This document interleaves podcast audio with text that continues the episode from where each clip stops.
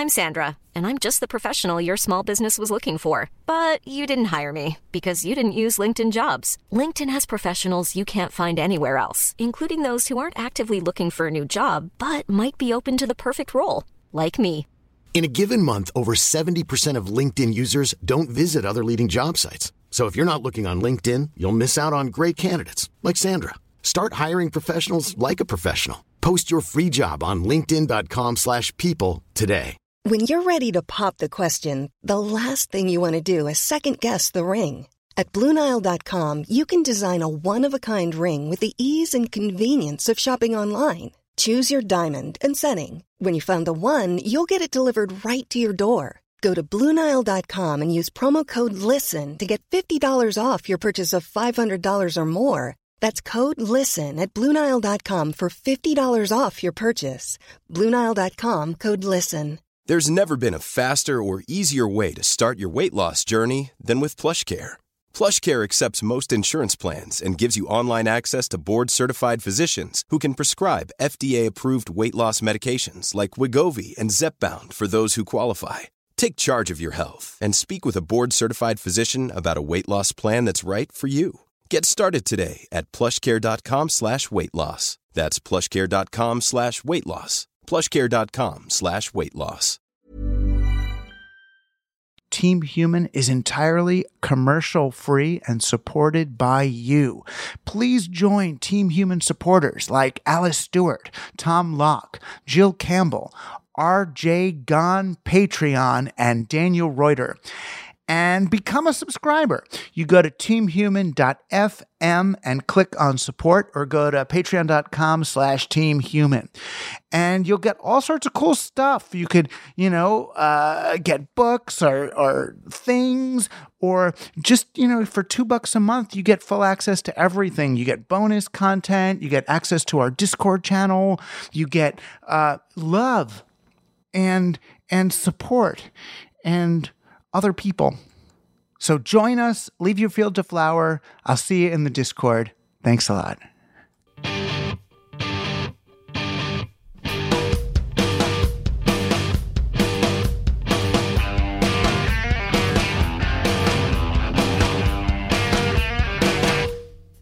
You're on Team Human conscious intervention in the machine, your respite from the fear and loathing, your safe space to think dangerous thoughts and say dangerous things, a chance to reconnect your mind with your heart and your body with your soul. Yes, you're on Team Human, and there's nothing you can do about it. Playing for Team Human today, cultural theorist and the head of education at Digital Void, my friend Dr. Jamie Cohen. We live in that meta space where everything is just the reaction to the reaction. We no longer have the real any longer. We're just kind of bouncing around in reactionary stances everywhere. Jamie will be walking us through and hopefully to the other side of our fascist media environment. It's time to intervene on behalf of the people. I'm Douglas Rushkoff, and we're all on Team Human. Well, Happy New Year to you all, and welcome to another year of Team Human. I'm going to uh, be a little bit looser this year. You know, we were tried to really maintain a very strict schedule of a episode every other week and then bonus content every off week and this and that. And and what I'm going to try to do now is kind of as many episodes as I can in a month, probably two, but sometimes three or more. And one piece of special bonus content, right? Some special thing for our uh, Team Human supporting members, you know, a talk from the past or an interview with someone like Tim Leary or Terence McKenna, and one salon event per month. I haven't figured out exactly when that'll be, but it'll be like, you know, that first Thursday of every month at some time or whatever. But we'll have, you know, one a month salon where we can all get together in an audio salon on our Discord server and uh, have a talk either just with with each other or we'll bring a guest back and uh, have a conversation like that. So that's the plan moving forward hopefully it'll be more stuff, but more family stuff, you know, more stuff that kind of brings us together um, rather than just throwing more content at you. There's so much content out there. And I want each conversation that I bring you to be a really special one, you know, something that, that, that matters. Um, and, and today's with Jamie Cohen is definitely uh, going to be one of those. But first, I thought I'd share uh, some of my thoughts about what's been going on lately. I think I let myself get worked up for too long about the culture wars on Twitter and its extensions on cable television. They are not based in reality, but in rhetoric. So this year, I'm I'm going to just ignore them. I think we can trace the ideological roots of today's you know, WrestleMania, in part to Donald Trump's invented facts about Obama's birth or Mexican invasion, but also to Hillary Clinton's very ill advised characterization of Trump's supporters as a basket of deplorables, which totally inflamed nearly half the country. And the rest of what we're living through feels like just the reverberation of these same original sins. And none of today's caustic exchanges, they wouldn't have gained any traction if it weren't for a media industry just intent on milking every last penny of engagement from sensationalizing this rhetoric and aggravating as many people as possible. And no, I do not blame social media for this. Social media, particularly when it's used in politics, it's really just a feeder for cable TV. Neither a QAnon conspiracy nor a racist slur truly hits the main stage until it migrates from Twitter to CNN or Fox News. And that's where it's either championed or condemned more loudly than any internet platform can. You know, Joe Rogan does something on his podcast, but no one's truly upset till you hear about it on TV. Social media, all this stuff, this is just the A B testing of television content's ability to polarize America and make money from it. And as a result, we're contending with a media environment where everyone is supposed to be on one side of an incipient social civil war or another. One channel will have us believe that 40% of Americans are ready for a bloody coup if another Democrat wins in 2024, and the other insists that people who live in cities are either violent blacks or elitist urbanites preparing for totalitarian control and the millionaires and media celebrities who are flown to Manhattan to appear on shows like, say, a, a Fox News uh, Gutfeld, which is the most profitable corporate media show in its time slot. They act as if they were the downtrodden, unacknowledged heart and soul of middle America, that they're uniquely qualified to critique liberals for wearing expensive clothes at the Met Gala, you know, that only they can feel the red state pain and express its humiliation under the boot of the squad's totalitarian empire. And if those, you know, right wing ideologues, if they ask their limo drivers, to bring them to the part of Queens that AOC represents and where I teach at the public college, they would see that urban people were just as working class as the people in the so called flyover country. And no, the people walking on the streets of Flushing are not afraid of red state people coming to attack them. They're just trying to earn enough money to make rent. Yes, they pay the federal taxes that fund projects in red states, but they're not complaining about it the way many who would falsely set red and blue states against each other want us to believe. And meanwhile, I don't do this much anymore, but an evening with MSNBC's hosts, though certainly it's more fact based, it leaves me feeling like a bloody insurrection is in the works, like around the corner. Even the so called anti democratic movement of recalls and recounts, like the, the Cyber Ninja audit in Arizona, those simply confirmed existing vote tallies. Was it necessary? No. Was it a coup? Not really. But yes, yes, Twitter is filled with anti vax conspiracies, but not every effort to return to normal face to face living has to be condemned as some red state denialists brewing dangerous new strains of COVID that are going to kill the innocents. You know, and, and as I travel America, red and blue, which I'm doing just a little bit again, I don't see any of this insanity on the ground. I see people trying to make ends meet, people confused about the best way to get through the pandemic, people concerned about the changing climate, as well as who might exploit the changing climate, and worried for the nation in which their children will one day be adults. Life is hard enough without television anchors and talk show hosts imploring us to question the good faith efforts of everyone everywhere simply to get by. They are not expressing our anger, they are stoking it. So yes, there are real issues to learn about. You know, abortion rights, gerrymandering, legislative control over elections, the endless pandemic, wealth disparity, racism, and climate change. These are actionable issues. But necessary legislation to address them, it's actually, it's, it's stymied by the fake wars over how they reflect the values in one's broader cultural portfolio. We mustn't let the shock jocks of cable news convince us that the conversations on social media represent the state of debate or that what we post on these platforms even matters. Don't feed the trolls, feed the hungry. If you thought the only way to get a more defined jawline with natural looking results was through surgery, think again. Juvederm Volux XC is a non surgical injectable gel filler that improves moderate to severe loss of jawline definition and can help you achieve natural looking results with little downtime. Even better, this improved definition lasts up to one year with optimal treatment. No maintenance required. Improve jawline definition for a smooth, sculpted look with Juvederm Volux XC. For important safety information and to find a licensed specialist, visit juvederm.com. That's J U V E D E R M.com. Not for people with severe allergic reactions, allergies to lidocaine, or the proteins used in Juvederm. Common side effects include injection site redness, swelling, pain, tenderness, firmness, lumps, bumps, bruising, discoloration, or itching. There's a risk of unintentional injection into a blood vessel, which can cause vision abnormalities, blindness, stroke, temporary scabs, or scarring. Talk to a licensed specialist to find out if it's right for you. When you're ready to pop the question, the last thing you want to do is second guess the ring.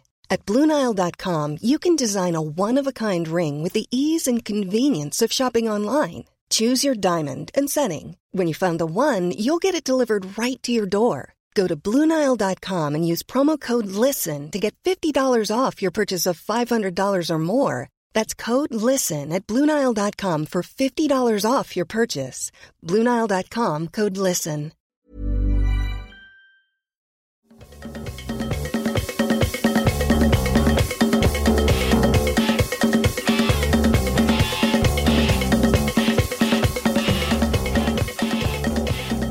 I'm really glad to start the new year of Team Human shows with a conversation with my great friend Jamie Cohen. Jamie uh, is teaching at Queens College right now alongside me and Josh. He's also the head of education at Digital Void, which is at digitalvoid.media. Uh, but you got to go to to really understand. It's a podcast and and writing and live events about memes and culture and media. Um, and he's my great friend. Uh, has had a whole lot of uh, wonderful experiences in media education and producing and directing. And he's a great uh, thought partner in crime. And uh, I wanted to speak to him because I've been thinking so much about the sort of uh, fascistic media environment that we're moving into. And I really wanted some help to think about, well, what is life going to be like under fascism if we really continue going there? And, you know, what are our possible high leverage points to uh, eking out a meaningful and kind existence in such a space? So here's my conversation. I just finished just two seconds ago with my good friend and, uh, and colleague and comrade, Jamie Cohen. So, hi, Jamie. I got to see you just like yesterday or the day before, but you haven't been on this show for like three years. So, I figured it's a good moment to have you back. I've been watching all this uh, January 6th anniversary stuff. And reading a bunch of articles that have come out recently about fascism and stuff. And as you know, I got invited to be on Bannon's podcast, which also sent me through a whole lot of self reflection about how is my work a gateway to fascism, you know, because I love humans and nature and, you know, I'm against big systems and such. And um, I'm starting to fear that the fascists won you know, whatever side they are, you know, uh, uh, that we're that we're moving into a fascist environment, which uh, uh, dictates a lot of the way people on all sides think about things. Yeah. To make a long story short, there were these places before that were fascist or totalitarian, whether it was the Pharaoh in Egypt and Alexander the Great and Rome and Caligula and whatever. There's all these horrible dictator kind of people, and they get power not just because they're strong as individuals, but because they're able to create these mythologies, these kind of populist mythologies or fear or fear of other that somehow, you know, are, are self perpetuating until they do have enough power that, you know, if you try to say something else, they, they come and kill you or you have no power over the press or the speech or whatever it is. So, and there are these things, and we've seen them around, whether it was that guy in the Philippines with the wife with all the shoes or, or Evita, remember Evita, mm-hmm. Peron and all that. So it's happened, right? And there's Pinochet, I guess, does he count? Yeah, he counts. Yeah, because he was dropping j- journalists out of helicopters. So it- right. So these things happen. And then here in America, we had, and we've both written about this kind of a reality television society that believed reality TV, uh, uh, an American Idol vision of democracy that believed that pe- people actually believed that they were voting with their phones for who got picked to be the star on American Idol. And there's a they put a caption at the end of every episode basically that said your votes don't actually count where you know our producers are informed by what you say but they can do whatever they want right? You know all that or that they're watching other reality tv shows that they don't realize have scripts right, right? that that the people are told you're going to push her off the boat over this point. You know fight over this and then push her then get in a fight about this and we'll cut right before you hit. All right? Good. I mean that's reality tv for those of you who don't know it's all fake, fake, fake, fake, right? And they used that, right? And it was great to help this guy, this hotel owner guy, Trump, who is in a lot of debt, got to recast his image. He could borrow a whole lot more money because of the character they created for him on this show. No harm, no foul until you run for office and use the mythology that was built around you to do that. And, and it's not like it was this guy's fault or reality TV's fault because America also had all these other economic problems mm-hmm. and, you know, uh, uh, you know, the, the, the white lower middle class and working class has been outsourced and automated and all these other things have gone on to lead to the preconditions for, for discontent, yeah. you know, and a changing uh, uh, changing uh, uh, racial fabric of the country. There's a lot of reasons why, a lot of things happening that would need to be handled and massaged and worked on and new forms of consensus. And there, there, there was actual work to be done that we didn't do. So we end up now a whole bunch of people in America believe really weird stuff, right? That, you know, more than half of Republicans believe that the election was not real, you know, even though there's no actual evidence, you know, or believe that, you know, about the pederasts and the QAnon and the this. That people believe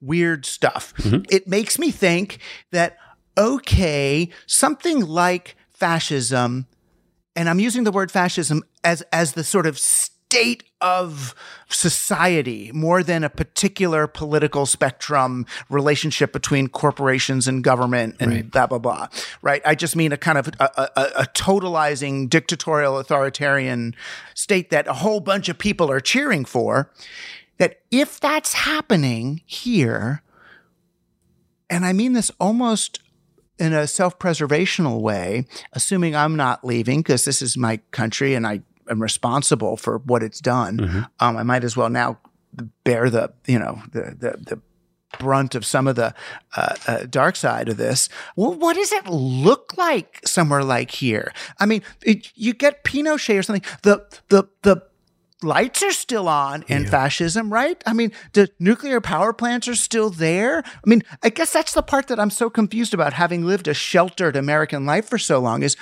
if they, we do go full fascist, what happens? Do they send us to camps and stuff? I don't think so, right?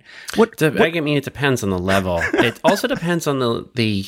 I think about this all the time. I mean, this is like my a majority of my work is focused on a lot of what you just spoke about too, which is like these theories. Um, I think what's scary isn't so much a lot of these theories. Again, that's very American. I think as long as there's been America, there's been myth, myth making. There's been stories being told. There, we only focus on the present because we live in it.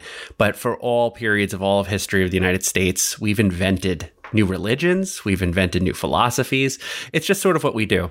I think the scary thing that you mentioned, though, isn't so much the people who disbelieve in a fair and free election. It's the percentage of people that believe that violence is the only way to fix it.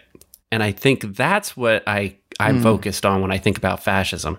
Fascism could act in very weird stances. I mean, there, uh, Berlusconi arguably had a pseudo videocracy type of fascism uh, during the early 2010s and the bunga bunga parties and everybody who was interested in like being on TV rather than focusing on politics. And there wasn't a violent insurrection, so to speak, but there was violence in the streets. There was segregation and there was anti-immigrant stances. And so when it comes down to this, I guess it comes down to where you live. United States isn't Italy. Italy's like the size of Arizona. So when you think about the United States, we have whole states that wouldn't see anything change at all. Like literally nothing would change if it was a fascist structure. You have other states though where neighbors potentially could hurt each other or cause community issues. And and as you've always mentioned, is like our the only way to survive this is to get to know your neighbor. You know, is to get to really be around people that are closest to you and really focus on it. But if the social fabric tears apart, people will pick sides. And it's that small percentage, fortunately, it's still the minority that think that violence may be the answer. And that might be the group of people that I'd be nervous about. So it's those it's those places that weren't that weren't fully redlined by by FDR and, and Robert Moses, where you got those oh oh there's a, a neighborhood of sort of you know, there's still you know white guys here and black guys there. It's those little areas or the Mexican area from mm-hmm. the, you know, the, those little conflict places. Whereas if you're in a, in surrounded in a homogeneous, you know, area, you're probably not going to be fighting you won't see much street different. There's, there's a mythology too from that I hear quite often in the US and in Italy when I'm when I'm there and I hear people say, "Oh, there's that phrase, the trains ran on time when Mussolini was in charge." And it's like they ran on time because half the people were in jail and there was such a low amount of people there was no t- struggle and they they eliminated all the people that weren't white uh, i mean of course things are going to run smoother when you constr- when you control the environment but it's at the right. cost of extraordinary pain there's no weight on my easy pass line no. yeah. but when you look when you zoom out there's that that huffpo article from years ago which was like i just don't know how to tell you how to care about other people you know it's like it's to me i think it comes down to that empathy s- situation. But but that's on a local level right? Sure, and that's yeah. always what i argue right? Absolutely. make friends with your neighbors and your neighbors will be less likely to just sit by when they take you to the camps right? That's that's true. But on a on a scaled level then you wonder you know i'm i'm sitting listening to you know cnn or msnbc in the car and i'm thinking well how long are they going to let these people say all this stuff you know if they're in charge you know if one if you know, and I could see the other side saying that too. You know, how long are they going to let you know, uh, maybe not Fox, but the ones you know, the other the media media shows, even to the to the uh, weirder than Fox. You know, uh, uh Bannon's podcast and all. You know, if you know the Democrats had full control over over media, would they even let that? I think they would because I think they would. I, I, think of you know, that more than all of everything else because I start to think about like our First Amendment is the most powerful amendment in the United States, and our freedom of speech and freedom of expression enable that type of diversity of ideas to to work. So it does become a corporate responsibility rather than a, amendment or or a, or legal responsibility. I think I think as soon as Tucker Carlson did his side on the Fox streaming channel, he did this like insurrection documentary, basically calling the, everybody who rioted the Patriots, and he was right. it was basically a FBI trap. As soon as that aired, I was like, okay, now we're on the other side. Right, that was a turning point, right? yeah. So for people who don't know, this documentary basically said that the the January 6th insurrection that Trump's people took credit for at the time was actually an FBI FBI false flag Mm-hmm. attack, right? That there's like actors hired by FBI and Soros and whoever to go in and stage this thing. And an increasing number of people, just like the election, you just have to keep saying it and keep saying it and keep saying it. And people go, oh, this is the, it was an FBI attack, an FBI fake attack. And that people believe that. And once they do, you know, it, it, it triggered a lot of things for me. I mean, one was that what have I been trying to do all these years, fighting to make people media literate and all that? You know, have I, why bother? I should have just been a storyteller. If people really want a story, just give them a story. Why am I trying to give them the, the power to, when you give people to, the power to construct their own narrative, they make QAnon, right? That's 100% correct. With the that's, pro- that's discouraging. QAnon is a critical thinking cult. When they say do their research, they're using tools that would be the same tools you would teach with media literacy. So they're they're just in their own chamber of it, but they're using the same tool set to get that. So they're they're they're creating their own myth making and own storytelling because they're doing what they would consider critical thinking, deep dives and stories and and connecting the dots and, and what what people on the inside would call baking, finding connections where they never existed. And and like you said, once you say it, you can't unsay it. So I think that's a lot about like media literacy with corrections. A lot of what I see today with modern politicians and, and modern rhetoricians is the ability to say something that's so bold faced lies, knowing full well that they know it's a lie, but they know it'd be printed. And once it's printed, it becomes reality. And so there it's a literal manipulation of reality at this point. The reader's reality is far different than reality reality. Right. I mean, but that's why I've always seen the Bible is about that power.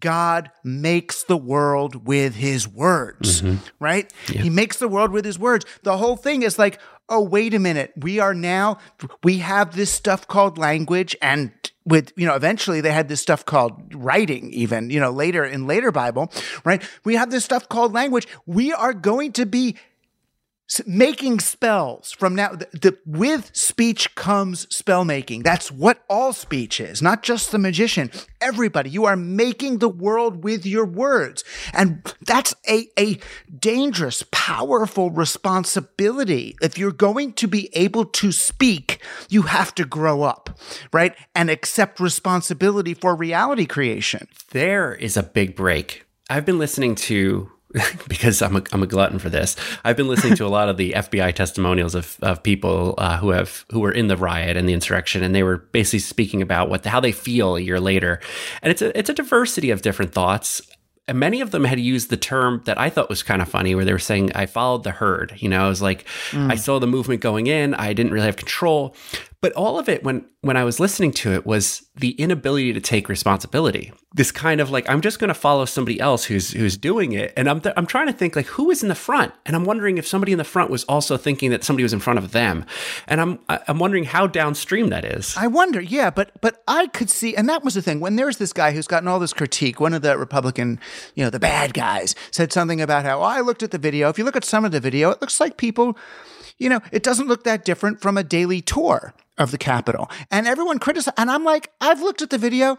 I understand exactly what he's saying. That yes, there's the stuff outside when they had the spears and they're yelling and hurting people and all that. But then when the people from the middle and the back finally got in, they're walking between. They don't even take down the little uh, uh, The velvet stanchions, ropes, yeah. right? The stanchions. they're walking as you're supposed to through. Mm-hmm. They're looking at stuff, and it's like we got in. I could see as a college kid, if I was protesting conscription or this or that or the other, or we went to Groton, Connecticut once to protest the nuclear submarines there, you know, or near Mystic Seaport, there were these things. And some kids, I one kid, he was in jail. He chained himself to the thing and couldn't untie it. He couldn't undo it. And he got arrested. It was a whole thing. But I could see having gotten into trouble because there's a crowd, there's a thousand people. Okay, we're in the nuclear power plant now. And then later people would say, oh my God, they broke in. They, they were going to set off nukes. It's like, no, I just followed people in here. So I, so I can,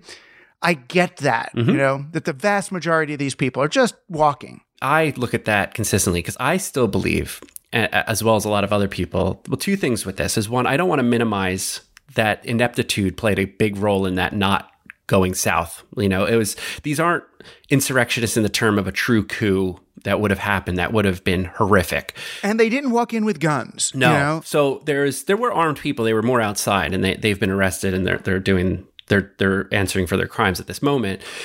But when it comes down to it, it was again. This is to me the extension of YouTube and reality TV is as soon as they got in the building, it became spectacle. It became how can mm-hmm. I become basically eh, I, they they became a level up of a tourist. They they leveled up to now they were Right, an right. They unrestricted looking- tourist. They wanted to, at that point, once you're in, your job is to create memes, Yes, right? To get in the speaker's chair and get a picture of that. Or let's, what two objects can we put next to each other? Can I put a MAGA hat on Thomas mm-hmm. Jefferson? You know, it's like, that's the way you think at that point. So that's where I think th- media fascism is different because I think that, and, and again, not minimizing the, the violence because there could be violence. This is, we just happen to get lucky with this one. Well, except for the dead people we got Well, lucky. I, I'm yeah. sorry, yeah, to, to say there's nine people that died and it's, Right. it's, uh, it's horrible. And, Yeah. and it's still potentially brain damage and physical damage of many of the police Right. officers. But way, way less than something like this but could have in been. terms of a Yeah. coup, we were maybe minutes away for if if had it been competent, we could have had actual on air murders of politicians. You know, Right. it's it could have been devastatingly horrific, more than we could ever imagine, and would hopefully not encounter. Yes, but I want to almost ask you as an aside if that had happened, would it have maybe woken people up to this in a better way rather than a worse way? In other words, would could you still be saying, "Oh, this was an FBI thing and Trump is still the president?" If you got to that point, then wouldn't people go, "Oh, this has gotten a little out of hand"? I don't want to be too cynical here, but I think the only time that I felt like things were going to go well were the few minutes after the insurrection where I was like, there's just no way we don't know who did it now. We there's just no way. No one, no one in the world could say, "Oh, it's not po-. like this is this is clearly driven by one autocrat who wanted it to be this way." And by the next day, it was completely different. And that night, 137 Republicans voted to not certify. I mean, there wasn't even solidarity within the, the system. I think I don't even like to play with the hypothetical of that because I'm only playing on the cynical realist side of what actually did happen. And what did happen is that it became another myth. It's it's a year later now, and the myth is that there's 60% of Republicans believe that the election was fraudulent, and 40% believe that violence is the answer. And it's that violence is the answer. Right. And that's also weird. The other thing is is and and there was a moment today or sorry i'm sitting online looking at twitter while i'm listening to the the tv and there's a guy I forgot which one, one of the Congress people, talking about how after the thing, he picked up this piece of glass and he's kept it in his pocket every day since, you know, since the thing happened to remind him of the violence and the glass and that. And I see this tweet go by of like, what? You're freaking out over a one piece of broken glass? And that to me was the violent fascism. In mm-hmm. other words, wait, oh, it's just a piece of broken glass. It's just five people or nine people died. It's just a piece of it's just a piece of broken glass. That gets you over. And that's why I look back when I look for the origins of this, I look at the the 2000 Gore versus right. uh, Bush election when it was Roger, it wasn't it that sent the um he sent the uh, uh Roger what's Mm-hmm. the? Brooks Roger Brothers Stone. riots. Yep. Right, who Yep. did the Brooks Brothers, who sent the mob to the counting room in Florida to try to, To stop scare it. them into stop counting. And, And they they, stopped counting. By shouting at them with a mob of white guys, they got them to stop counting the vote. And that was the lesson of, oh, this kind of works. Then you look back at the video and you go, well, they didn't really hurt anybody. They were only a little violent. There was only this. They only shouted. And then all of a sudden, what we would have yesterday seen as violence becomes low level acceptable behavior. So now it's like, well, they just broke some glass. Exactly. and this is where I think media, I don't think that was as big. It's this is hard to explain in like the the view here, but the Brooks Brothers riots weren't crazy because the way the media covered it. In other words, media is part of media fascism. They, it requires propaganda. It requires the media to tell the story. The fact that the media didn't denounce it as anti-democratic, I think, was the important part. Was that Right. media, which relies on the First Amendment to operate, didn't look at it and say, and denounce it. Media took the objective stance and said that's not the objective stance. Exactly. They took the non-objective stance. They took they censored themselves. They yes. pulled a Hillary where they second guess everything they're saying mm-hmm. and said, "Oh, wait a minute, we have to look balanced." So instead that's they'll right. say, "This is the Gore side or the Bush side is trying to stop the count because they legitimately feel that da da da da da." And in their view, ah, and it's like, "Wait a minute.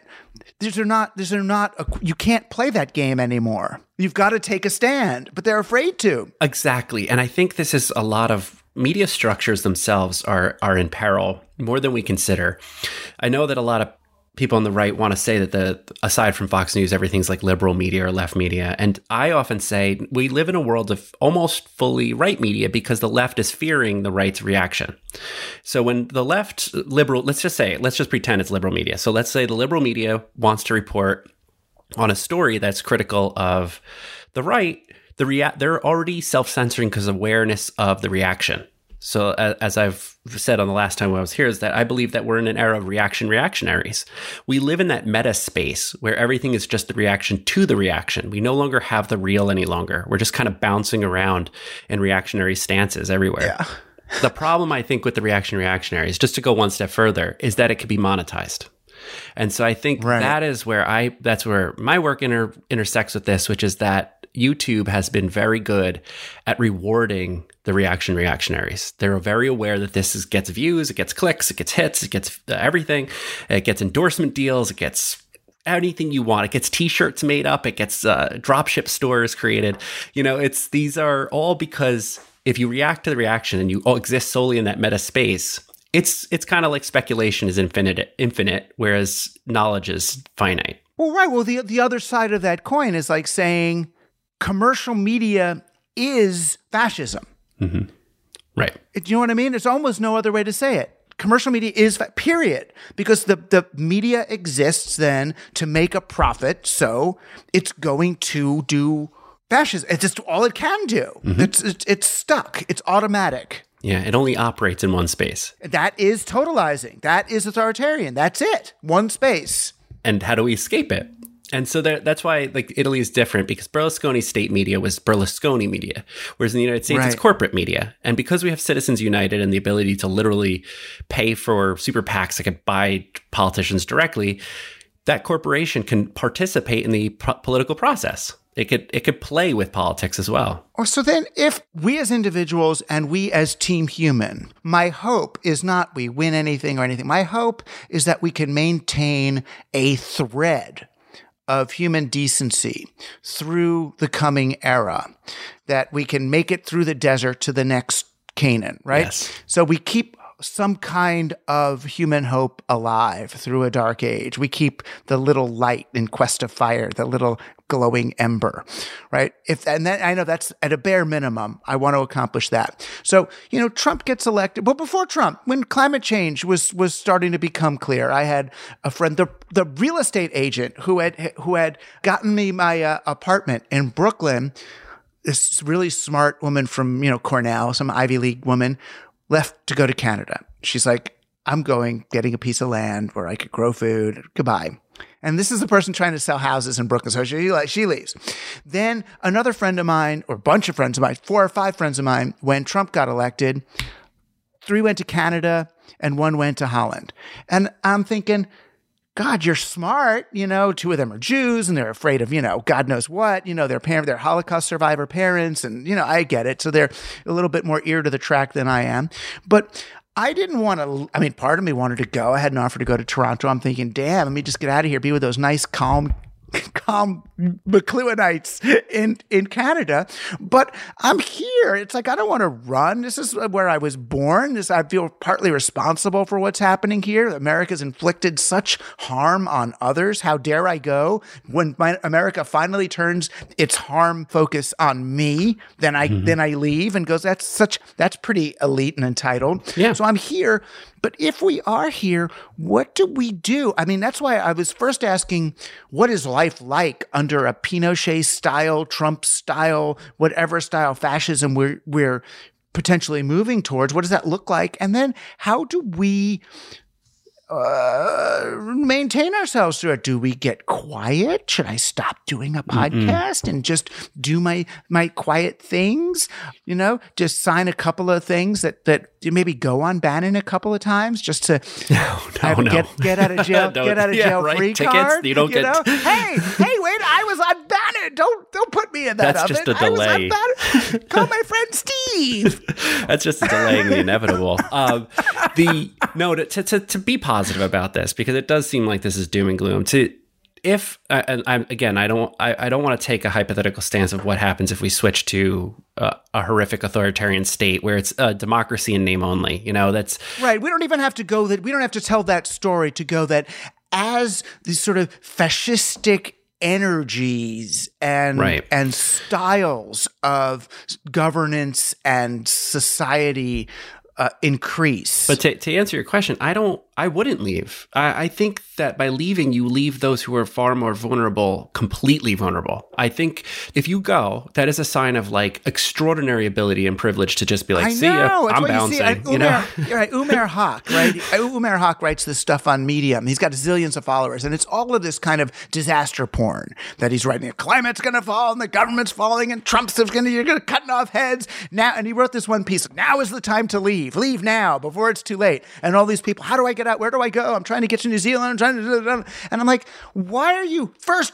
That's an assholic thing to write, and you know what I mean. And second, it's like you don't there is nowhere to go it's like you're gonna go somewhere this is you're on the same world it's you're the same not planet. a tech bro right And if you go somewhere else, you're displacing someone else. It's it's not equally. We're growing as a population. We're- It's like it's right who is the white who is the white privileged frontiersman you know the so, pioneer, okay so this right? one sucks i'm gonna go be a conquistador where can i'm gonna go to friggin madagascar and, and grow a vanilla Yeah. farm Uh, right to be honest, Yeah. I think it's like it's a bit like sad to leave because I I, I- Yes. I think it's a it's if I'm going to be here, I think to answer your second part of your question is no, I don't think you should stop ever recording the podcast. I think the big thing that I'm going to switch to more often is organization, organizing.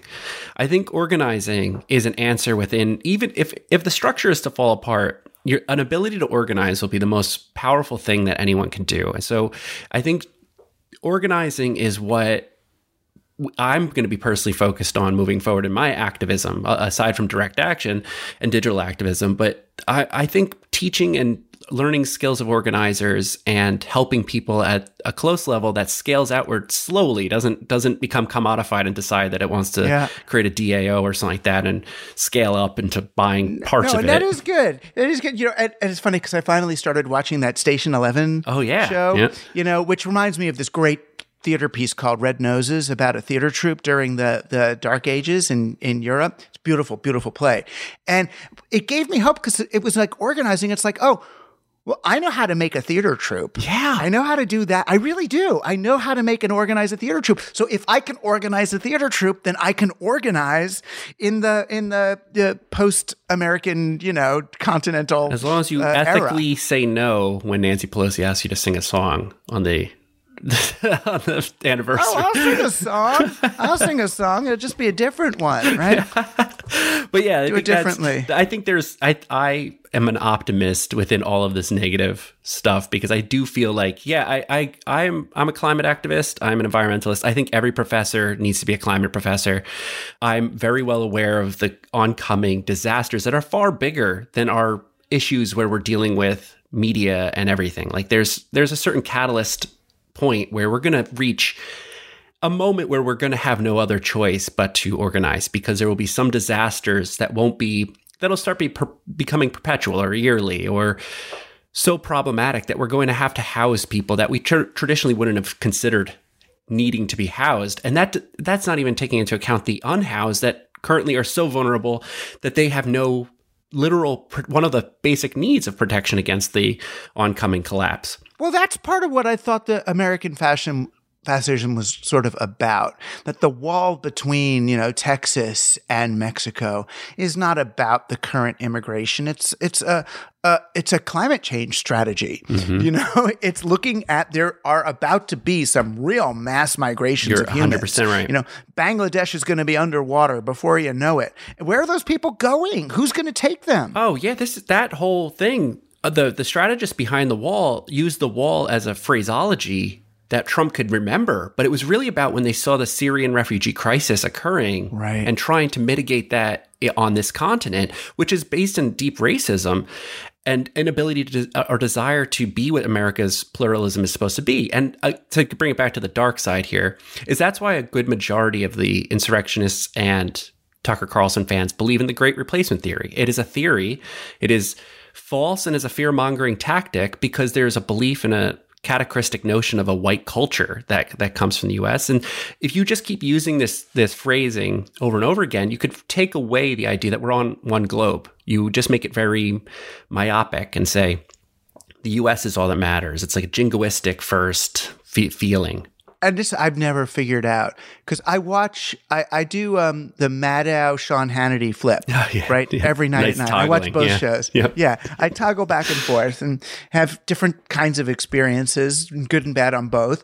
But obviously my the politics is closer to to Rachel's. But I watch um I watch Sean Hannity and sometimes wonder does he does tucker do they believe what they're saying or are they entertainers you know I, I like I, I really I, I do I don't know. They seem too clever to believe what they're speaking. This is okay. it's- Josh and I talk about this actually all the time. About I, I when we talk about kayfabe and wrestling, because I always, as a as a young person, I always wondered the difference between what happens when a wrestler goes off the screen. Like they're throwing people around, but when they go home, Yeah. they're not throwing their kid across the wall. You know, like they're not right. picking well, them you up. believed it when you were a kid, Yeah, right? you- I mean, I believed it until I was sure. like 14. I believed it. Absolutely. I thought it was real. But same as Yeah. reality TV, right? I you could believe Right. that up to a certain age, and if you don't unbelieve it, you just hide in the shell of being like, "Oh, it's real, it's real." Yeah. I think there is a certain point. Uh, that's what the question I think comes down to. Does Sean Hannity go home and continue to espouse these falsities? Does he continue to believe the the lie so much that it is it just is reality? I don't know. I don't know the truth of that, but I could tell you this. Some YouTubers and some online personalities do believe the lie. They've owned the grift to the point where they can't actually exist outside of it. If they do, they would have a severe personality break. They would have a disconnect or a cognitive dissonance that they can't can't heal because they don't have a support structure. So I'm talking mostly about like Instagram influencers or YouTubers whose whole entire existence is based on living publicly and living a life that is both online and offline. If they're seen in public, they have to continue it. So they've built themselves into that. So Hannity represents a corporate structure. He probably has an off button, whereas somebody who's like DC Draino on Instagram probably does not have an off button. Is probably cons- always all the time in the living a lie that he can never ever escape from as long as he continues to make income from social media platforms. And because likewise, on the so-called left, I see them way too often intentionally misrepresent something.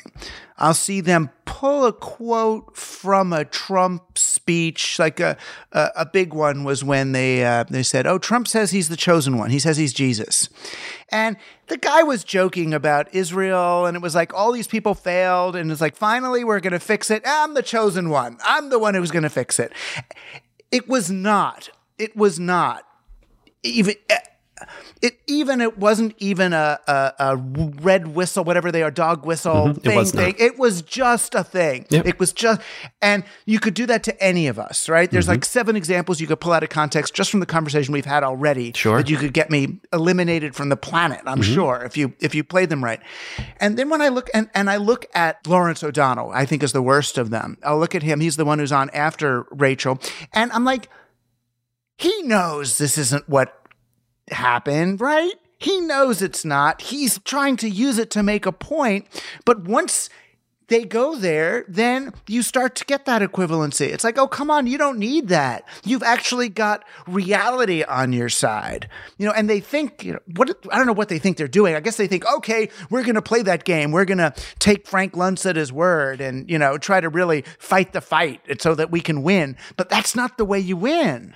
I didn't say media fascism was a right only thing. You know, media fascism is Right. media fascism. Okay, it's it means Right, that's people. what I'm saying too. Yeah. Right, that's what I, I'm trying to be extra fair here, so Right. people understand that we're moving into a a totalizing fascist environment where people across the spectrum of belief end up locking in in a certain totalizing and angry and a way a way that's uh, uh, an unaccepting uh, intolerant posture It's the space of energy. Right now, 2022, I think a lot of what Lawrence O'Donnell does to DC Draino, to Tucker Carlson, is to create energy, is to create some sort of swell, to create action. So the mm. action re- results in tweeting, posting, sharing, or going outside and literally picking up a, a flagpole and entering the US Capitol. You know, one way or another, it's energy that has to be placed somewhere. Some energy requires you to just tune in the following night. So it's low level energy. It's just an energy to uh-huh. keep it going. Some energy puts you outside into direct action. But I think right now, that's what we're watching is energy being manipulated that people don't have a, a way of dissipating that energy. And I think with COVID and the pandemic, it actually makes it a bit worse because we don't have a place to put things. And that insular Right. attitude is just consistently a problem and, I, and participating in it participating in the bad energy whether you're lawrence o'donnell or or anybody is not good like that participation is bad And when you're in a screen based reality, when you don't have any of the physical world or camaraderie of physical reality to neutralize any of this, it really it goes exponential. Yeah. You know, there's no resistance. How do you diffuse it? It's basically filling up a, a solid metal tank with gases, right? So at a certain point, the the tank can continue continue to take in the gas. It won't deform, but it becomes far more explosive. And so mm-hmm. you have to release that pressure every so often. Otherwise, something happens. And, and whether because the the thing about tank that analogy is like the tank is also if you freeze the tank it could explode. If you heat the tank it could explode. In its n- current neutral state nothing can happen. It's just filled with energy Right. and nothing happens. But a lot of people who are who make a living doing media don't take into account the external circumstances that put pressure on the container. The, the other ray of hope here is that 99% of what we're talking about is not real. It is map Right. and not territory. Even money is not real. It's capitalism, Right. right. So this is all the abstraction. It's all of our symbol systems. So if the entire universe of symbol systems explodes, are we left with reality again? ooh that's a that's a great question um, I mean, we'll just be grunting at each other, you know, like, you know, cavemen or something, I guess, right? the loss of all symbols and symbology we just have like this this Well, bumbling Babel, the, right? bab- the babble It's yeah Babel. right yeah That's why God did that, Yep. right? Because mm-hmm. people it was getting fucked up. yeah, there was just too many too many one ideas, so it was time to split it up into tens of thousands of voices. But that again, Babel, like as a meme, was a story being told about the Jews who were being kept as slaves in Phoenicia. You know, so it's like how did how is that story going to be a story of resilience? That how can they resist mm. the structure? So I think yeah, I think maybe there'd be a reset to reality, but I think it could be unpredictable and probably Yeah, not no, as long lived as we'd no. expect. it's what it, it sounds like another one of those accelerationist Yeah, right, fantasies. I don't think we should play I don't with wanna- this one. I don't wanna know, get to be honest with you. Right. Let's get the economy to explode. no, maybe not. It's weird. To, I mean, part of what inspired me to want to talk to you now, uh, I was on a Zoom call last night with these new upstart candidates for the board of trustees of my town right? So what happened was um, New York State made pot legal. And as a result, they're allowed to start uh, planning dispensaries. And each town in New York State had till the end of this year to opt out of being a legal pot territory, or they've necessarily opted in. and our town wasn't going to opt out. Whatever, you know, we're just go with the flow and pot's legal. We'll just do it. We're a progressive town and we don't already have a liquor store. So we don't want to be prejudiced against pot stores or whatever. And we're zoned so small. No one's going to want to open a pot store in our town, frankly. There's no parking. There's nothing. Just, you'll go out of business even with a pot store. It's nothing. We're empty. We're horrible. Um, we're quaint, but there's, there's no business here. And it created a stir though, right? That uh, some people in town got the idea. There was actually a, a, a, recovering addict who's very against legalization of pot and everything. He started to show studies which aren't really good good ones that oh if there's a dispensary your kids are going to be exposed to pot and all this bad stuff's going to happen. And parents here are alarmist. It's a bedroom community. They got all upset. And so they started a fight against the board of trustees to say no no don't do it. You know you're, you can't have pot. Don't be that progressive. Our children are going to become addicts and there's these problems. Board of Trustees went through with it anyway. You know, they did all these meetings and the town was about 50 50 split and it's a progressive board. And they said, eh, they actually, the board was split, but three said yes, two said no.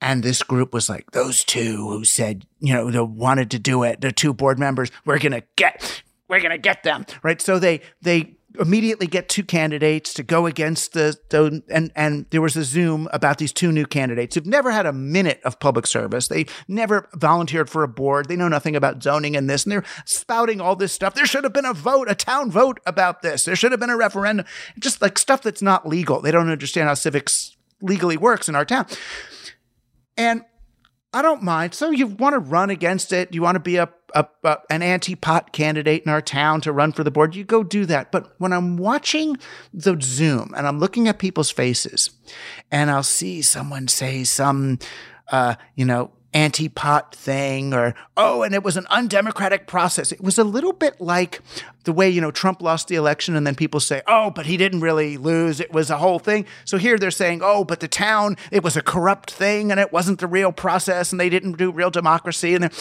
and when they're doing that I see people on the Zoom the supporters their faces like like their teeth gritting and them nodding in agreement in that angry way and I could see it almost, and that was what frightened me most. See people I know, to see their facial expressions and their bodies change from normal, pliable, reality to uh, uh, to that that you know, pre fascist posture. I don't mean that they're fascist. It's that energy of we are right and they are wrong. Right. And whatever happened that we don't agree with must be because they are corrupt. Not because they have a different opinion, but they are corrupt and they are wrong and we've got to stop them.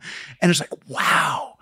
And to see that is so easily triggered now, especially it's online, mm-hmm. but it made me realize the air is different. Yes. And there's got to be a way to uh, neutralize, to unwind that, to soften that, whether it's sex or drugs or I don't know what. Sure. I mean, your story, yeah, because it's a, this is an audio medium. My, while you were telling your story, I was doing the faces that you were saying. Like I could feel the, I could feel what you were saying. I could feel what was mm. going on on the screen. So I think a, a lot of what that is is our ability to to to motivate people into knowing how that even looks or even how that feels.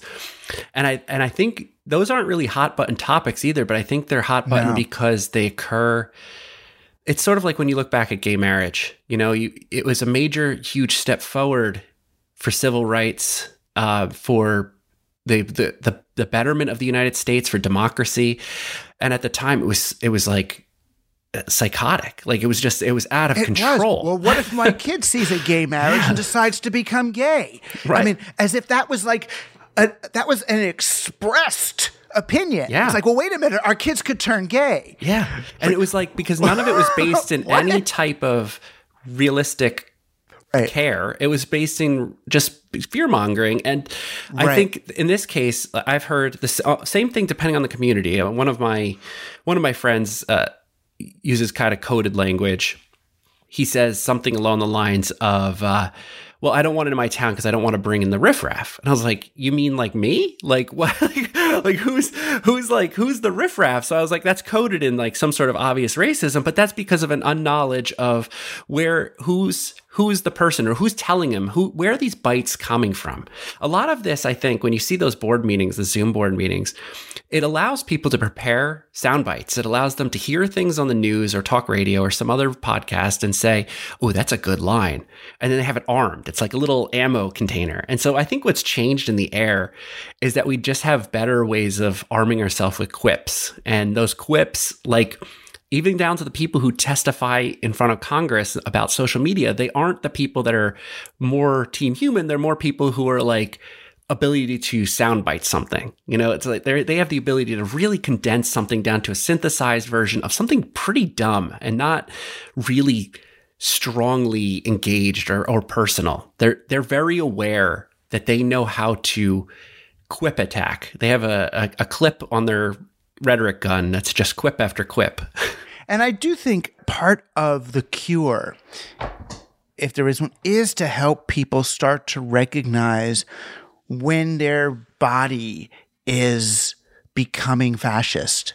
You know, because we all do it. When you get locked in, when that gets triggered, you know, and, and for me, what I started to do, and this is why, God bless her, but why I tune off Rachel Maddow is because there are moments on each broadcast where I feel, oh, she's triggering my inner fascist, right? She's triggering my thing. And I don't want that triggered. I don't want that uh, activated. And once you start to be repelled by it rather than addicted to it, it does kind of change. It does. It changes a lot. I, I took some time off from Twitter because I felt myself going into a place where I couldn't control that type of angry emotion or that that type of emotion where I was I, I felt I needed to respond. So I was like, I need to take a break. Right. I need to just take a little bit of time. I also think that's a, a some bit of a privilege too, like not Twitter, but like TV, like the ability, what I always say to students, like to, you have to go outside and touch grass. Not everyone can. You know, not everyone can actually get out of these systems. Like they they're, can't touch grass, but they can stop watching so much TV and so much net. You really can. There's no one. They're not making money. The people who aren't privileged enough not to do it are not like making money doing it. So no, it's not their job, no, you, and they could literally stop. Yep. And I think you can if they had the confidence to stop, which I think is a big part of it. It would change their their their world. Like I just, yeah. it's it's a it's well, a, a feeling. It's an energy. You're right. it's also the for me it was getting over the obligation to have an opinion on everything yeah. i mean it's partly i guess my job as some kind of a thinker person is to have an opinion but when i'm like i don't know it's like so much better and it's like I don't know. And it's not that I don't care, but I trust that someone else does. So it's like, every remember, everyone was asking me about, I did a monologue about it, about like Biden's Afghan withdrawal strategy. And what I, I don't know. I, you know, it just turns out I don't have a lot of education in how you withdraw from a war. I don't know. I really don't know how it's done. I, I don't know. I don't know. Uh, you know, and it's like I'm sure they're going to do the, whatever they're going. And I don't even know if we're supposed to be in that war or not. I don't know about the region. I don't know. I don't know what they're Farsi or what they're speaking. I don't. I don't know. I, but there are these things I do know that I care about, and I'm helping lots of people in my way. We don't all need an opinion on every friggin' thing. Right. You know, you could in the good old days, my family, we sat down at 6:30 and put on CBS and watched Dan Rather or Walter Cronkite, found out basically what's going on in all those areas that we can't affect except every 4 years when we vote for president, and then get on with community service. And my mom's reading for the blind, you know, she recorded stuff for the blind. My dad was on the the the temple and the town treasury, you know, we just did what we did, you know, the Pythians and the Kiwanis and the it was I'm not, I don't mean, oh, these were such good old days, but there was so much less pressure on the individual to have a formed opinion on stuff they know nothing about. Right. And now we not only have those opinions, but are just so mad mm-hmm. at the people with the other opinion of the thing that we know nothing about. You think you know about what's going on in friggin' Israel? And I look at the professors where I am fighting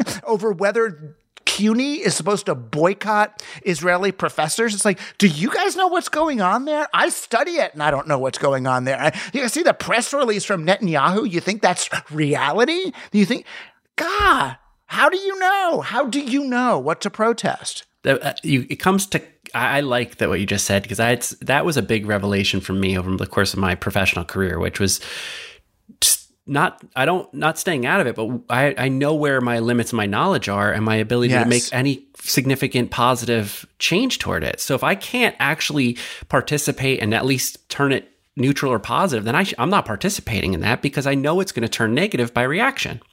Right. And I have no desire to participate in re- the reaction currency at this point because if I'm not helping, then I'm hurting. You know, I'm I'm actually actively doing it. Exactly. And the point you brought up earlier about the objective reality, as I think is important, is the public square, getting back out and to talk to people and saying to each other, "Oh, I have this idea. Oh, that's interesting.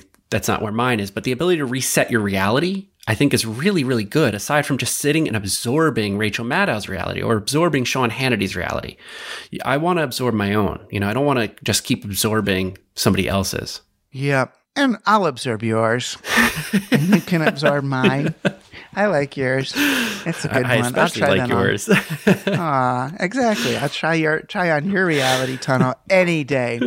Well, thank you, Jamie, for uh, for being on Team Human. Thank you. Thank you so much. It means a very lot to me. I named a character in one of my novels, this novel called Bull or Exit Strategy. I named him after you before I met you.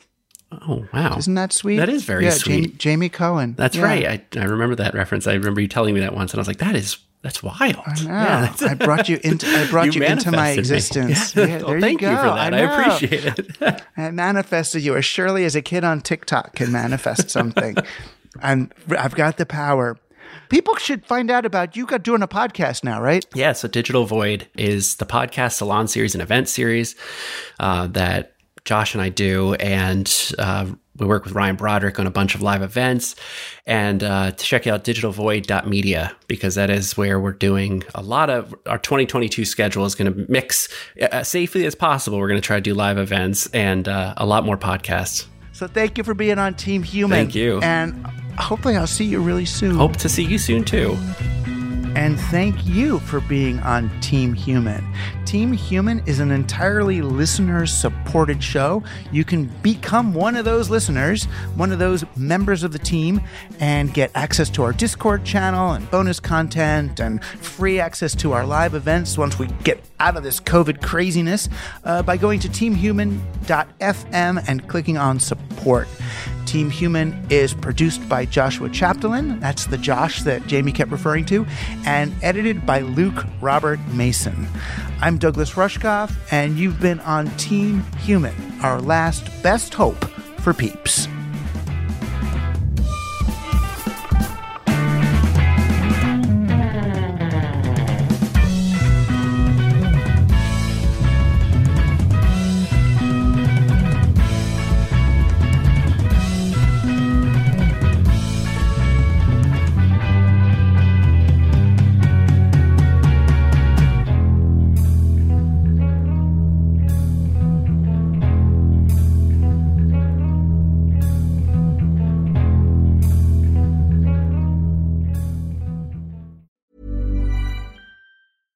Want flexibility? Take yoga. Want flexibility with your health insurance? Check out United Healthcare Insurance Plans. Underwritten by Golden Rule Insurance Company, they offer flexible, budget friendly medical, dental, and vision coverage that may be right for you. More at uh1.com. Hi, I'm Daniel, founder of Pretty Litter. Did you know cats tend to hide symptoms of sickness and pain? I learned this the hard way after losing my cat, Gingy. So I created Pretty Litter, a health monitoring litter that helps detect early signs of illness by changing colors, saving you money and potentially your cat's life. Pretty Litter is veterinarian developed, and it's the easiest way to keep tabs on your fur baby's health right at home. Go to prettylitter.com and use code ACAST for 20% off your first order and a free cat toy. Terms and conditions apply. See site for details. Mom deserves the best, and there's no better place to shop for Mother's Day than Whole Foods Market. They're your destination for unbeatable savings, from premium gifts to show-stopping flowers and irresistible desserts. Start by saving 33% with Prime on all body care and candles. Then get a 15-stem bunch of tulips for just $9.99 each with Prime. Round out Mom's menu with festive rosé, irresistible berry chantilly cake, and more special treats. Come celebrate Mother's Day at Whole Foods Market.